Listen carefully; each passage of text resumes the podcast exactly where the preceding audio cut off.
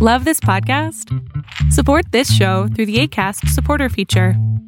It's up to you how much you give, and there's no regular commitment.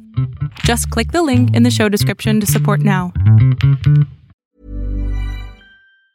Hiring for your small business? If you're not looking for professionals on LinkedIn, you're looking in the wrong place. That's like looking for your car keys in a fish tank. LinkedIn helps you hire professionals you can't find anywhere else, even those who aren't actively searching for a new job but might be open to the perfect role. In a given month, over 70% of LinkedIn users don't even visit other leading job sites. So start looking in the right place. With LinkedIn, you can hire professionals like a professional. Post your free job on linkedin.com slash achieve today.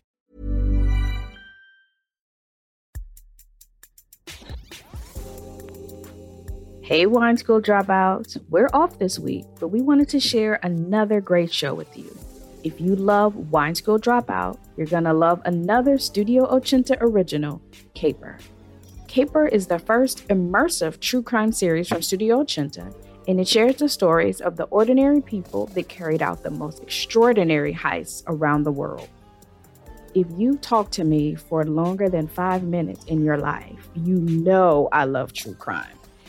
I love true crime. I know a lot of you love it too. So you'll love hearing about these crazy high stories, like how Edvard Munch's masterpiece was stolen by an athlete with a passion for art, or how two college dropouts stole 140 artifacts from the National Museum of Anthropology in Mexico, or how in China, two vault managers took a loan from the bank they worked at to win the lottery.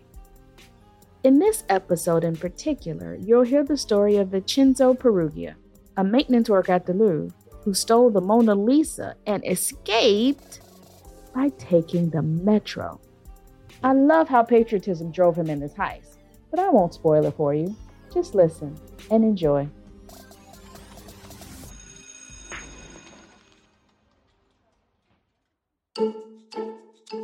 Welcome to Caper, a guide to the greatest heists around the world.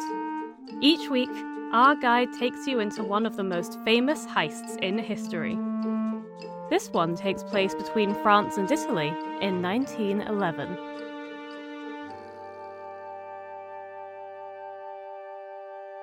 But let's fast forward more than 100 years.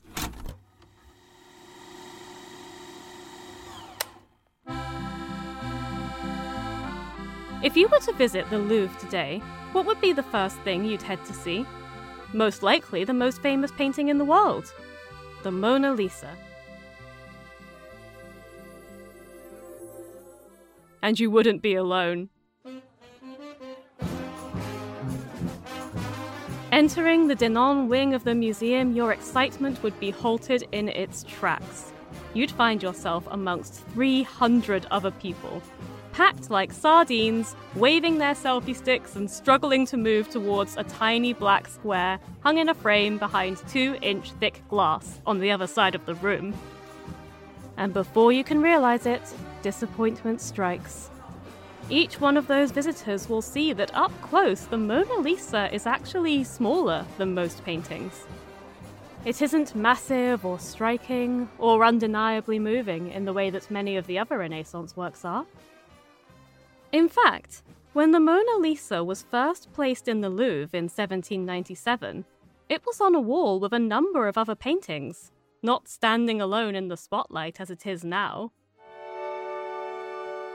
The Mona Lisa is, of course, a great work of art by a revered artist, Leonardo da Vinci. But his skills are not actually what made the painting famous nor the only reason the museum security guards only let you get so close. Mona Lisa's true fame came from its theft. This is the story of how the Mona Lisa was stolen.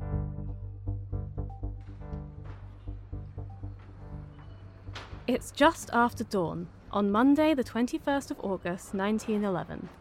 The city is still asleep. After all, Sunday nights are big social nights in Paris. Parisians are used to getting lost in the splendor of one of those nights out, typical of the Belle Epoque. Those who can afford it enjoy a lobster thermidor at famous bistro Maxim's, surrounded by Art Deco interiors. Some attend Stravinsky's newly debuted Petrushka, performed by the Ballet Russe. Some dance to the newly popularized genre, tango, at cabarets in Montmartre. A not so well known Picasso might have enjoyed a night out with his distinguished coterie of friends André Breton, Guillaume Apollinaire, and Gertrude Stein. If they'd only known it just takes a theft to make your paintings priceless and world famous. Just like all Mondays, that day the Louvre is closed to the public. All doors are shut. The Louvre is impenetrable. Some of the most precious paintings in the world are sleeping within its robust walls. Meanwhile, three Italian maintenance workers are hiding within the museum. One of them is in charge of making protective glass cases for some of the museum's most famous works. His name is Vincenzo Peruggia, and he is fed up with the mocking attitude of the French. They call the Italians macaroni eaters and mock the mandolin he loves to play. He decides to avenge his people by taking back something that he thinks does not belong to the French. On a pamphlet at the Louvre, Peruggia learns that the Mona Lisa is amongst the paintings taken away from Italy by Napoleon Bonaparte Vincenzo could not have known that the Mona Lisa had actually been brought to France by Leonardo himself, who was a protege of King Francis I of France. Leonardo was a painter in his court during the 16th century, 250 years before Napoleon's birth. In fact, Leonardo and the king were on such good terms that the painter is buried in the French king's chateau. But even after Leonardo died, nobody at the time knew of the painting. Nobody thought about Mona Lisa's mysterious smile or her gaze, which is alleged to follow you everywhere you go. So, Vincenzo Peruggia doesn't choose it for its artistic value, but because it's small and easy to transport. A patriotic thought strikes him. He decides he'll steal the Mona Lisa to avenge his patria, his mother country. As a real Italian patriot, he'll bring the picture to Italy, where in his mind it belongs. He doesn't know how yet, but he will find a way to return the painting to its country of origin.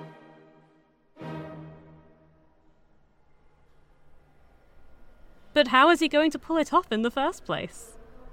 Vincenzo Peruggia and his two friends have a plan, and it involves their unassuming appearance as maintenance workers at the Louvre. After working all day Sunday in the museum, they spend the night in an art supply cupboard.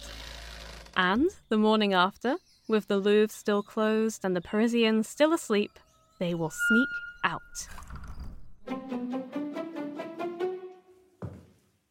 Their steps resonate within the walls of the empty museum galleries. The echo follows them down the stairs. Portraits of gentlemen, noble women, and mythological figures seem to stare at them. Their glances follow the robbers to the Salon Le Carré, where the Mona Lisa is on display. The painting, frame, case, and protective glass all together weigh as much as a washing machine. They lift it ugh, and take it off the wall. Now, the question is how do you carry a painting that weighs as much as a washing machine outside a museum without being noticed? The three handymen strip the painting of its frame and case. They cover the wooden canvas with a smock. Then they hustle off to the d'Orsay station. The trio boards a 7:47 a.m. express train out of the city. Can you imagine someone sitting next to you on public transport and hiding the Mona Lisa under his coat? Unbelievably, the thieves make a clean getaway on the metro. The next day, a pushy still life artist by the name of Louis Béroud sets up his easel to paint that gallery in the Louvre. He feels like he can't work as long as the Mona Lisa isn't there. But the artist isn't alarmed. It's common for paintings to be taken on the roof to be photographed for better lighting. After all, cameras don't have flashes yet. The painter persuades a guard to go see how long the photographers will have the painting. When the guard comes back, he says candidly, You know what? The photographers say they don't have it.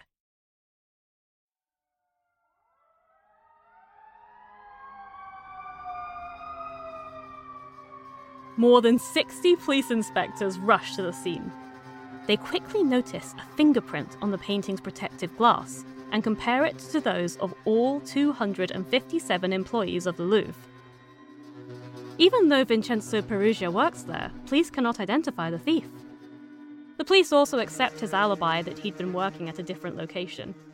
And as the culprit isn't found, the Louvre's director has no choice but to resign.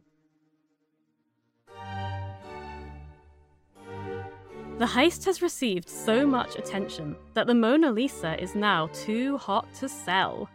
Peruggia and his two friends are lying low. The painting is safe in the thief's bedroom in Paris. He stashes it in the double bottom of a white wooden suitcase under his bed. But there's no point in plotting revenge for your country if the painting doesn't make it back there. So, how can you return a painting to its homeland when all eyes are on you? Well, you find an art dealer and try to give it back. And so, 28 months after the heist, Peruggia finally makes a pass at offering the Mona Lisa to an art dealer in Florence, Alfredo Geri. He wants the dealer to give it to the Uffizi, Florence's most famous art gallery. But the dealer is suspicious. He has the head of the art gallery come and take a look at the painting. Peruggia doesn't recognize him he takes the painting out of his bag. A stamp on the back confirms its authenticity. The two say, Okay, leave it with us, and we'll see that you get a reward. Peruggia believes he has done well, and he expects something in return money, a pension, or a job in an Italian museum as a plasterer or decorator. He goes back to his hotel room but half an hour later, to his surprise, the police are at his door. And so, with much fanfare, the painting is returned to the Louvre over two years after it was stolen.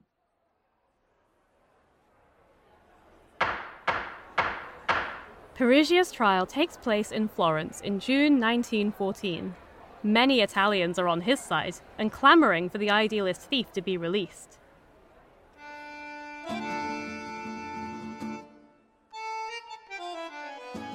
Peruggia pleads guilty to stealing the painting and is sentenced to just eight months in prison. He lives in Italy for a few years, where he gives away postcards of the Mona Lisa signed by him. This ordinary maintenance worker did something that had never been done before. He turned a random painting into the most recognizable painting on the planet. After the heist, the Mona Lisa became this incredibly famous painting, literally overnight. Intrigue and scandal erupt around the heist. The New York Times publishes an article titled 60 Detectives Seek Stolen Mona Lisa, sparking international efforts to locate the painting. Accusations abound. American art curator and millionaire banker J.P. Morgan is even considered a suspect, allegedly for commissioning the theft himself. Police question Apollinaire and Pablo Picasso about the crime. Both Apollinaire and Picasso cry under interrogation. And the police ultimately realize that neither is the man they're looking for. Before the painting is even recovered, people line up to see the empty frame on the walls.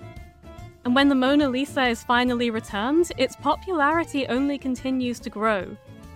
It goes from being a work of art that has just a small rectangle on a wall filled with paintings to a painting at the centre of a global scandal.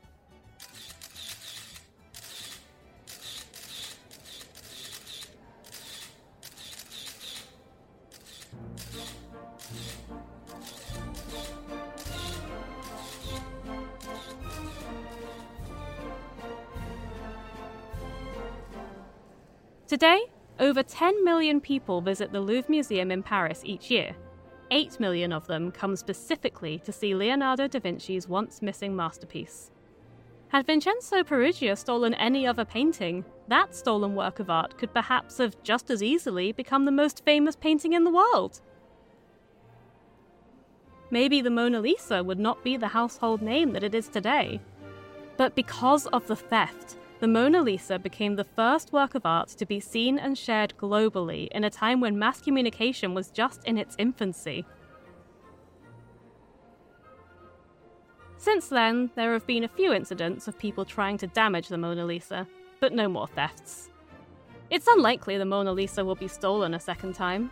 Security at the Louvre has increased quite a bit in the last hundred years. Today, the painting has its own wall at the Louvre, protected by climate controlled, bulletproof glass. One thing hasn't changed though. The next time you visit Paris to see the Mona Lisa, be prepared to wait in line.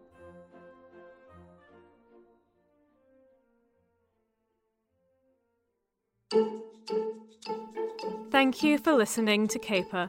If you're new to the series, catch up with our previous episodes. This episode was produced by Studio Ochenta.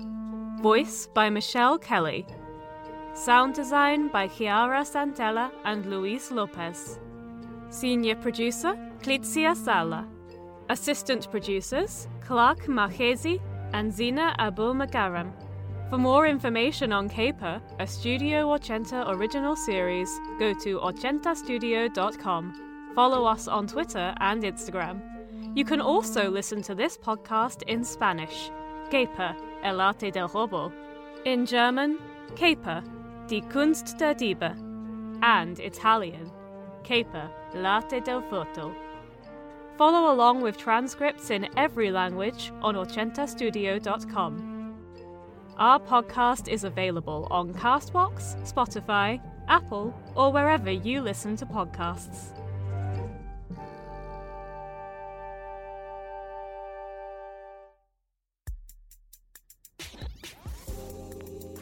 Thank you for listening to this Wine School Dropout takeover of episode three of Caper, produced by the same people who bring you Wine School Dropout every week over here at Studio Ochenta. Caper is an international series, just like Wine School Dropout, and is available in four different languages English, Spanish, German, and Italian. If you like the show, go ahead and listen to the 10 episodes of the first series on Apple Podcasts, Spotify, Amazon Music, Google Podcasts, or wherever you get your podcast. See you next week for the last episode of this special Tanisha in Paris season.